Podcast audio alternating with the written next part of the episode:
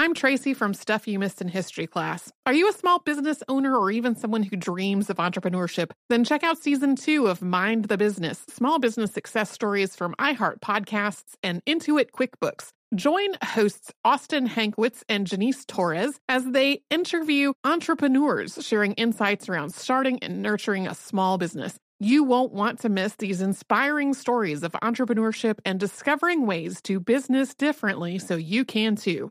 What does every grocery store aisle now have in common? Products that come in paper packaging. And not just the obvious ones like cereal boxes and juice cartons. From beauty products to boxed water, there are more opportunities to go papertarian than ever before. So why should you? Because paper comes from a renewable resource and can be recycled up to seven times. Simply put, it's the smart choice for the environment. And it turns out the easiest choice for you. Learn more at howlifeunfolds.com slash papertarian.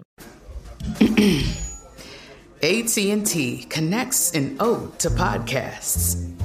Connect the alarm. Change the podcast you stream. Connect the snooze. 10 more minutes to dream. Connect the shower. Lather up with the news. Sports talk, comedians, or movie reviews.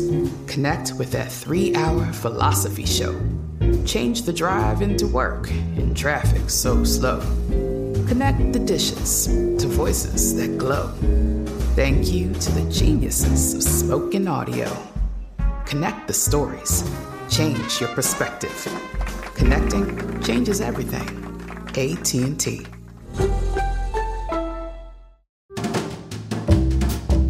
Happy Saturday! We mentioned Benjamin Banneker in our New Year's Day episode on almanacs and day planners, and our episode on him is from early in our time as hosts of the show. It came out on June 10th, 2013, and it is today's Saturday Classic. And it's also connected to our most recent episodes. Among other things, we talk about some arrangements Banneker made for his later years using information from actuarial tables. So enjoy! Welcome to Stuff You Missed in History Class, a production of iHeartRadio.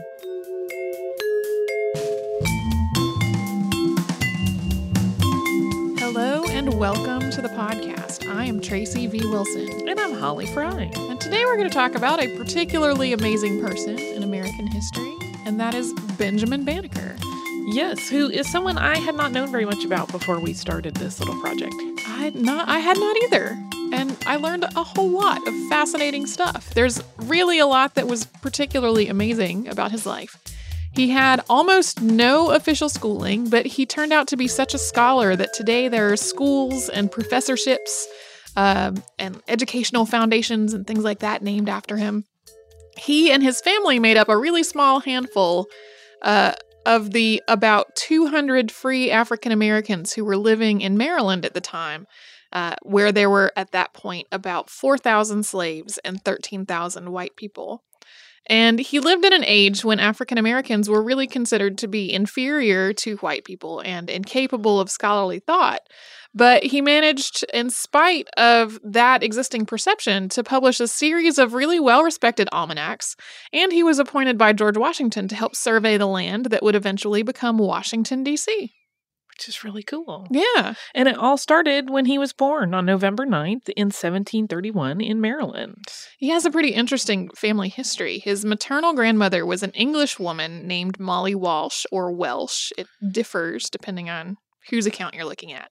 She had been falsely convicted of stealing milk. The bucket had really been kicked over by a cow, but she was sent to Maryland as an indentured servant. And once she had completed her indenture, she borrowed some money to rent a farm or rent some land to start a farm. And she bought two slaves. One of the slaves was known as Bannaky, whose name had originally been Banna as one word and Ka, the second word, and who had been a chief or a king before being enslaved. And once she had paid off all her debts, Molly actually freed both the slaves in 1696 and she married Bannaky. This marriage was illegal in Maryland. So, this was a lot of really astounding events happening around the beginning of his family right. that are just completely unusual for the time. One of Molly and Bannaky's children was a daughter named Mary. And Mary, eventually, when she grew up, purchased her own slave, who had been named Robert when he was baptized. He was from the region of Africa that was known at the time as Guinea, and that most likely was somewhere in the stretch of Africa that spans uh, west to east from Ghana to Nigeria. Um, like her mother, Molly later freed and married Robert, and when she did, he took her last name. So it's a little bit unclear how exactly the last name morphed into Banneker, but Mary and Robert had four children uh, Benjamin and then his three younger sisters. And at some point, they were all going by the name Banneker and not Bannaky anymore. Yes. Benjamin's parents bought a small tobacco farm next to Bo- Molly and Bannaky's farm. The farm was registered to both Benjamin and his father. Molly taught Benjamin to read using the Bible, and he actually went to an interracial Quaker school for boys for a little while when he was young. But he didn't get much formal education, as Tracy mentioned at the top of the podcast. The school was only open in the winters, and so it wasn't like a regular full time year round school. And it really was only available for lessons when the boys weren't needed to um, help their families on the farms. So, even though he really had not much formal education at all, he had a very avid interest in learning. And he was especially interested in math and mechanics.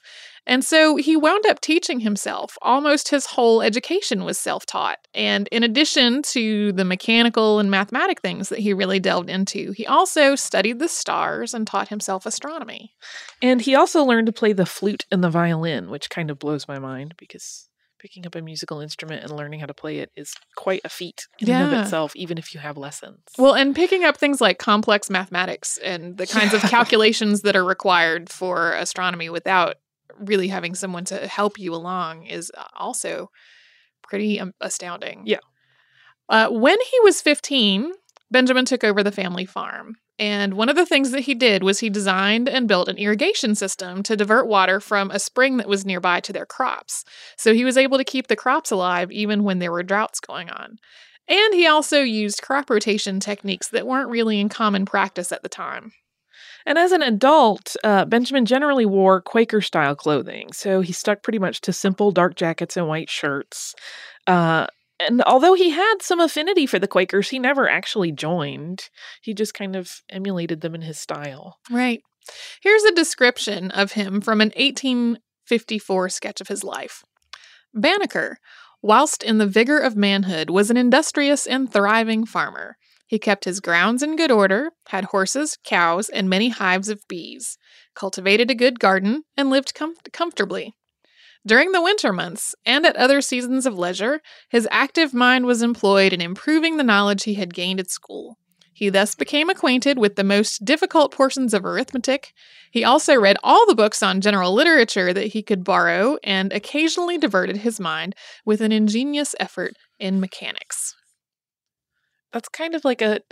It's so quaint. You would think it was out of fiction. Yeah. If we didn't know it was an actual human. This is a real person. Yeah.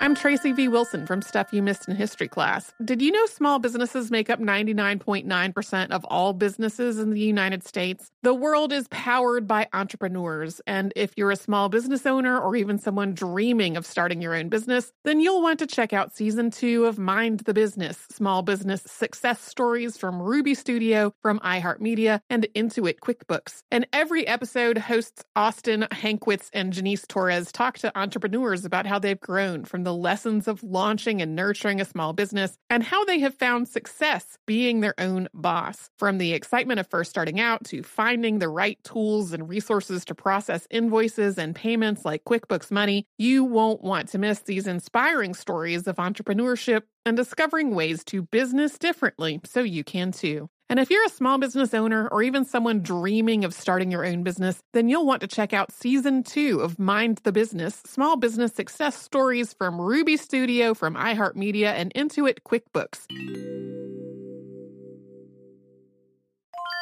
Planning your next trip? Choice Hotels has a stay for any traveler you want to be with 22 brands and over 7,400 locations. Whether you're a business traveler, a family road tripper, someone who wants to seek out history and maybe make your own, or just planning a quick getaway, Choice Hotels has a stay for any you. Like a Cambria hotel where you can be a cocktail connoisseur and sip locally inspired craft beverages at downtown locations in the center of it all. This is a fun way to visit cities with a lot of history and a lot of fun in mind. Or a Radisson hotel for all our productivity powerhouses out there. With flexible workspaces and on site restaurants, you'll get the most out of your work trip. You'll get the coffee, the Wi Fi, and the work done. And we can't forget about comfort hotels. Imagine you're a family road tripper waking up in your big spacious room and then heading down to a free hot breakfast for the entire family, including waffles. So you'll be well fed and ready for the day's adventure, even if that's just relaxing. After that, you're spending all afternoon relaxing by the pool. You deserve it. What are you waiting for? Join Choice privileges and start earning points toward your next stay. Find a stay for any you. Book directly at choicehotels.com, where travels come true.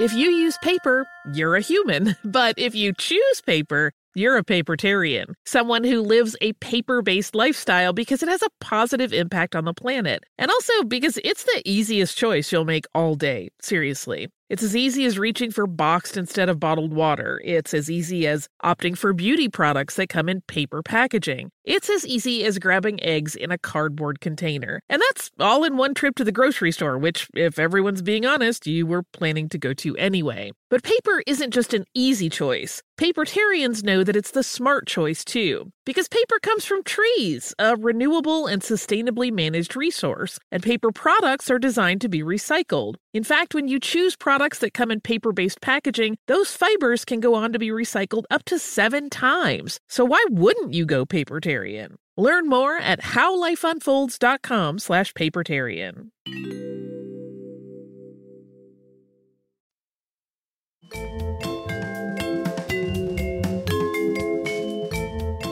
So when he was 22, he actually made a clock. He had seen a pocket watch belonging to a friend. Uh, we're not sure on the pronunciation of the last name. It could be Joseph Levy or Levi. Uh, but Benjamin had been completely fascinated with this watch. And so Joseph actually let him take it apart. And so Benjamin sketched out all the components and put the watch back together in working order, and then used that experiential learning to make a clock from scratch. So today, this probably doesn't sound like a giant deal because clocks are ubiquitous. Uh, but at the time, nearly all of the clocks in the United States were imported from England. There wasn't really anyone in the US who was making clocks. And Benjamin's clock was made entirely out of wood, apart from an iron bell that he got that was struck hourly. And this clock ran for more than 40 years, keeping good time that entire time, until the day that Benjamin was buried after his death, when his home and all of its contents burned in a fire. So, based on the the watch he had seen and taken apart one time. He made a working wooden clock that kept time for 40 That years. Worked well. Yes. Like you said, it seems simple because clocks are everywhere. But if anyone has ever taken apart a watch even to replace a battery and you lose one spring, like forget it. It's over. You have to go to an expert at that point. Right. So the idea that he just took one apart, put it back together, and then went, "Oh, I get it," Yeah, it's fine. and then I can make one. went forward making its own is uh, really pretty impressive. Yeah. So this clock is cited as the first striking clock built in the United States. Uh, and he used this experience to sort of start up a little side business repairing people's watches and clocks. Uh, people who came to the area would stop by just to see the clock and to talk to Benjamin, who by this point had developed a reputation for being extremely intelligent, but also modest and gentlemanly. He uh, became familiar with the Ellicotts, a family from Pennsylvania who had built a mill and established a town not very far from Benjamin's farm. And Benjamin had been a frequent visitor while the mill was being built because he liked to observe all the mechanics and machinery involved in the process. And he and the Ellicotts became friends. And eventually, George Ellicott loaned Benjamin all manner of books in math and astronomy. And so he now had a whole new assortment of resources to expand his knowledge and education. Later, he used these books along with some tools that George loaned to him to predict to predict the April 14th, 1789 solar eclipse almost accurately. Uh, this is another thing that maybe doesn't sound like a crazy accomplishment today because we know when all the eclipses are happening and we can watch them on the internet. Um, but most of the people who were predicting an eclipse at that point would they were predicting that one wrong. And and the almost in his own calculations came from an error in one of the textbooks, not from his own calculations. So he turned out even though he wasn't right on the money with it, his prediction was more accurate than a lot of the more well-known astronomers had made at the time. Reportedly, he also had theorized that Sirius was actually two stars instead of one, which it is, but at the time it was believed to be just one heavenly body. In 1790, George Washington appointed Benjamin to the team that was going to survey the, fe- the federal territory, which would later become Washington, D.C. And Major Andrew Ellicott was also on the team. In writing about this, Georgetown Weekly Ledger said, quote, Ellicott was attended by Benjamin Banneker, an Ethiopian whose abilities as a surveyor and an astronomer clearly prove that Mr. Jefferson's concluding that race of men were void of mental endowments was without foundation. That Mr. Jefferson, Jefferson, of course, being Thomas Jefferson. Yeah, so he actually became quite an ambassador uh, for the non Caucasians that were living in America at the time. Right. Uh, we'll talk about that more in just a little bit, but we'll talk uh, for a moment about the survey work first. There's a story that when Pierre L'Enfant left the Washington, D.C. project, he took all the plans with him, and then Benjamin recreated them from memory. So modern historians think that this is probably an embellishment. There aren't any uh, documents at the time that confirm it. It seems to have arisen a little bit later. Um, so while it's probably an apocryphal story, it speaks to the reputation that he had developed for himself at this point. And when Benjamin's parents passed away, they left him the family farm. So he built himself a cabin there where he could work, and uh, uh, he also had a study, and it had a skylight so he could continue to study the stars. When he was about 60, Benjamin worked out a deal with the Ellicotts for them to take possession of his farm, where he continued to live in exchange for a pension that he could live on, so that he could spend more time studying and writing. And it was an arrangement very similar to today's reverse mortgages. Uh, and sometimes it's actually referred to as the first reverse mortgage in history. Yeah. Where he's kind of pre selling the land that he's still living on. Yes. Because as we've talked about in other podcasts, sustaining yourself on a farm is pretty much a full time, constant job and he wanted to have time to study and write. So he worked out this deal where, you know, they would get all of his land upon his death. He could continue to live there, but they would pay him some money every month. He used some actuarial tables to do this. it turned out he lived a little longer than expected. Whoops. But it was okay. They continued. They continued to pay him throughout as agreed.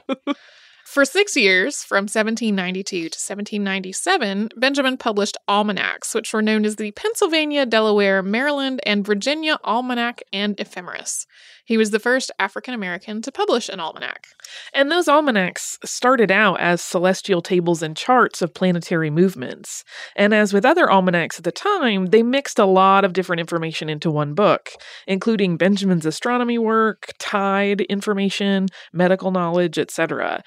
And they also included a lot of essays, poems, and literature. So they weren't just books of straight up facts, they served uh, an abolitionist purpose as well, since they contained a collection of anti slavery speeches and essays. So, again, going back to him being an ambassador uh, for his people. In the end, he published six of these almanacs in 28 editions, and they received a lot of high praise for being of very good quality, but they were eventually discontinued due to low sales. And he had created all of the ephemeris, which are star chart uh, pieces, as well as other astronomical work all the way through 1804. But these later years weren't published. And in addition to all of that writing, he also did some work about 17 year locusts and bees.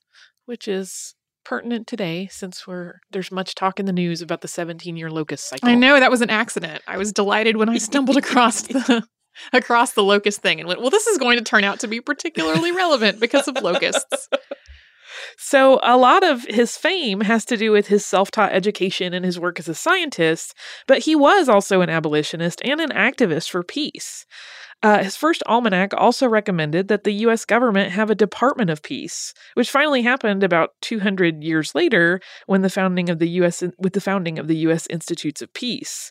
And Benjamin also actively spoke and wrote about abolition before the U.S. really even had a strong abolitionist movement. He was a complete forerunner. Yeah.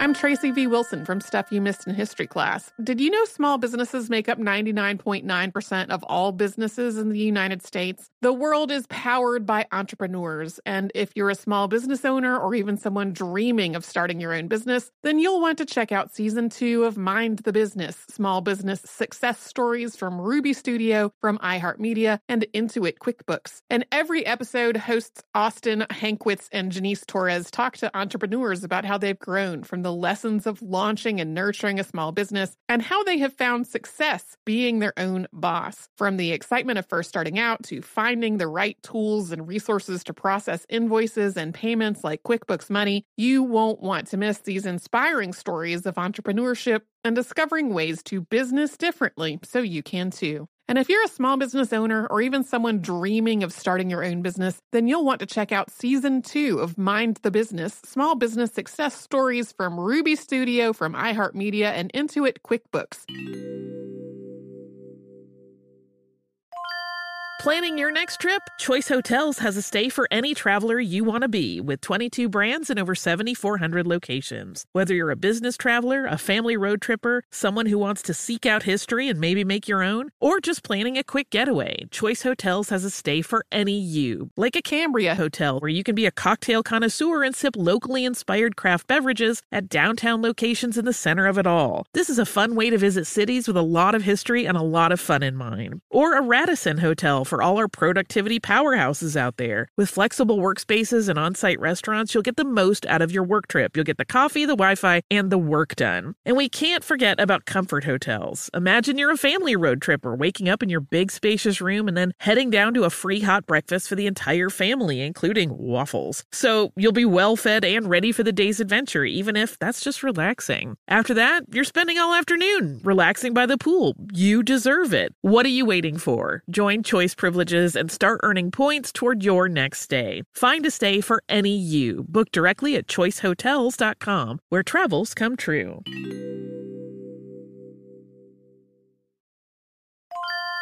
If you use paper, you're a human. But if you choose paper, you're a papertarian, someone who lives a paper based lifestyle because it has a positive impact on the planet. And also because it's the easiest choice you'll make all day. Seriously. It's as easy as reaching for boxed instead of bottled water. It's as easy as opting for beauty products that come in paper packaging. It's as easy as grabbing eggs in a cardboard container. And that's all in one trip to the grocery store, which, if everyone's being honest, you were planning to go to anyway. But paper isn't just an easy choice. Papertarians know that it's the smart choice too, because paper comes from trees, a renewable and sustainably managed resource, and paper products are designed to be recycled. In fact, when you choose products that come in paper based packaging, those fibers can go on to be recycled up to seven times. So why wouldn't you go papertarian? Learn more at howlifeunfolds.com slash papertarian.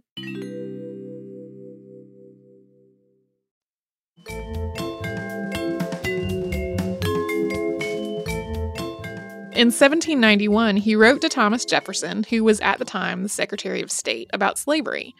He enclosed this letter with a handwritten copy of his not yet published almanac for that year. And this was, in part, a response to Jefferson's notes on the state of Virginia, in which Jefferson wrote at length about what he considered to be the inferiority of blacks. And in this letter, he described who he was and he tried to appeal to Jefferson's better nature. And he wanted to point out the inconsistency in the founding fathers' talk about everyone being equal while still owning slaves and describing blacks as inferior. And he wrote about the young colonies attempting to free themselves from the British crown and how the government should be able to empathize with slaves having had their own struggles for freedom.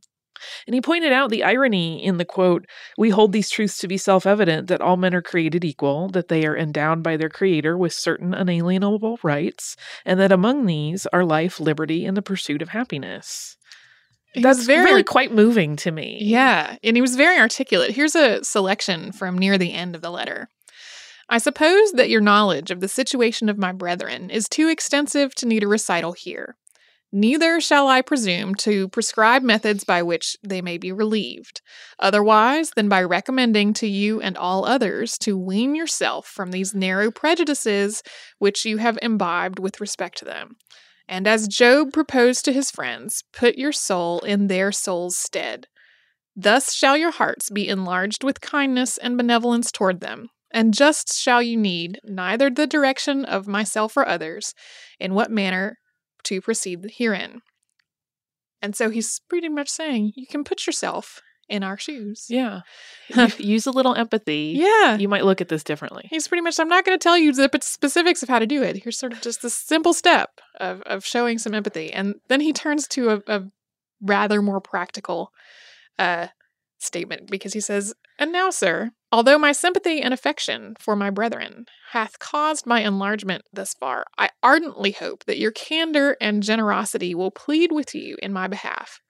Then I make known to you that it was not originally my design, but having taken up my pen in order to direct to you as a present a copy of an almanac, which I have calculated for the succeeding year, I was unexpectedly and unavoidably led thereto. So I had just meant to write you a note with my almanac, but once I had the pen in my hand, Once I got going. I needed to tell you the rest of this too. And Jefferson replied to him. He responded in less than two weeks, uh, which at that time is a pretty quick turnaround. And the letter, which is dated August 30th of 1791, says, I thank you sincerely for your letter of the 19th instant, and for the almanac it contained. Nobody wishes more than I do to see such proofs as you exhibit that nature has given to our black brethren talents equal to those of other colors of men, and that the appearance of the want of them is owing merely to the degraded condition of their existence, both in Africa and America. I can add with truth that nobody wishes more ardently to see a good system commenced for raising the condition both of their body and mind to what it ought to be, as far as the imbecility of their present existence and other circumstances which cannot be neglected will admit. Uh, and then he goes on to say, I have taken the liberty of sending your almanac to Monsieur Condorcet, Secretary of the Academy of Sciences at Paris and member of the Philanthropic Thropic Society, because I considered it as a document to which your whole color had a right for their justification against the doubts which have been entertained of them. I am with great esteem, sir, your most obedient, humble servant. Just really quite lovely. Yeah, it's simultaneously a lovely and flattering letter uh, without really acknowledging a lot of what was pointed out to him in the first place, which continues to be a running theme in in the subject of Thomas Jefferson and slavery and race. Um, and then Benjamin put this whole correspondence in his 1793 almanac, uh, and you can read it all online, and we will link to it in the show notes. I I wonder what Jefferson thought of that. Like I didn't mean that for everybody. I just don't know. Well, and I I know that there have been past uh, in in the archive there are other episodes about Thomas Jefferson, and there has been so much work at length about the subject of Thomas Jefferson and race. Like it's Yeah. a whole giant field of discussion. That's uh, there are people that spend their entire scholarly lives studying nothing else. yes, But his relationship to racial issues. right. So after his almanacs ceased to publish, and after his work in Washington D.C. was finished, uh, Benjamin spent a lot of his later life with study and writing. Um, after he had an illness in his later years, he made arrangements for how he wanted all of his work to be taken care of after his death, but unfortunately, much of it was destroyed when his house burned. And Benjamin Banneker died approximately uh, on October 25th of 1806. And as we said at the top of the podcast, today there are schools and professorships and foundations na- named after him. And he was put on a commemorative stamp in 1980. So even though uh, in the world of uh, African American scientists, in the world of early forerunners um, of the abolitionist movement in America, he's maybe not one of the most prominent names. He definitely had a legacy and and did some just really amazing work especially considering that he had almost no formal education.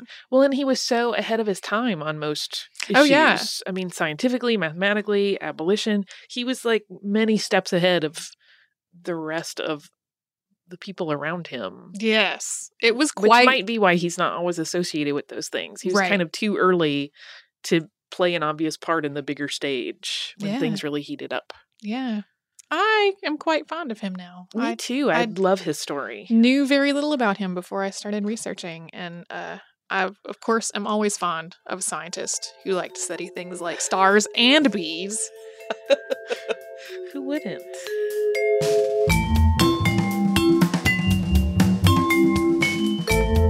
So much for joining us on this Saturday. Since this episode is out of the archive, if you heard an email address or a Facebook URL or something similar over the course of the show, that could be obsolete now.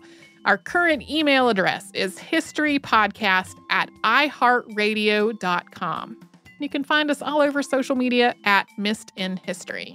And you can subscribe to our show on Apple Podcasts, Google Podcasts, the iHeartRadio app, and wherever else you listen to podcasts. Stuff You Missed in History Class is a production of iHeartRadio. For more podcasts from iHeartRadio, visit the iHeartRadio app, Apple Podcasts, or wherever you listen to your favorite shows. Looking to part ways with complicated, expensive, and uncertain shipping? Then give your business the edge it needs with USPS Ground Advantage shipping from the United States Postal Service. Keep everything simple with clear upfront pricing and no unexpected surcharges. Keep things affordable with some of the lowest prices out there. And keep it all reliable with on-time ground shipments. It's time to turn shipping to your advantage. Learn how at usps.com/advantage. USPS Ground Advantage. Simple, affordable, reliable. When you drive a vehicle so reliable it's backed by a 10 year, 100,000 mile limited warranty, you stop thinking about what you can't do and start doing what you never thought possible. Visit your local Kia dealer today to see what you're capable of in a vehicle that inspires confidence around every corner. Kia, movement that inspires. Call 800 333 4KIA for details. Always drive safely. Limited inventory available. Warranties include 10 year 100,000 mile powertrain and 5 year 60,000 mile basic. Warranties are limited. See retailer for details. Hello, acclaimed comics writer and notorious Scott Summers hater, Rosie Knight. Well, hello, Emmy winning podcaster and totally unbiased Targaryen royal supporter, Jason Concepcion. Somehow the X Ray Vision podcast has returned. And like always, we'll be here every week. You'll hear from TV writers, actors, comics creators, pop culture critics. Nothing is off the table. Listen to X Ray Vision on the iHeartRadio app, Apple Podcasts, or wherever you get your podcasts.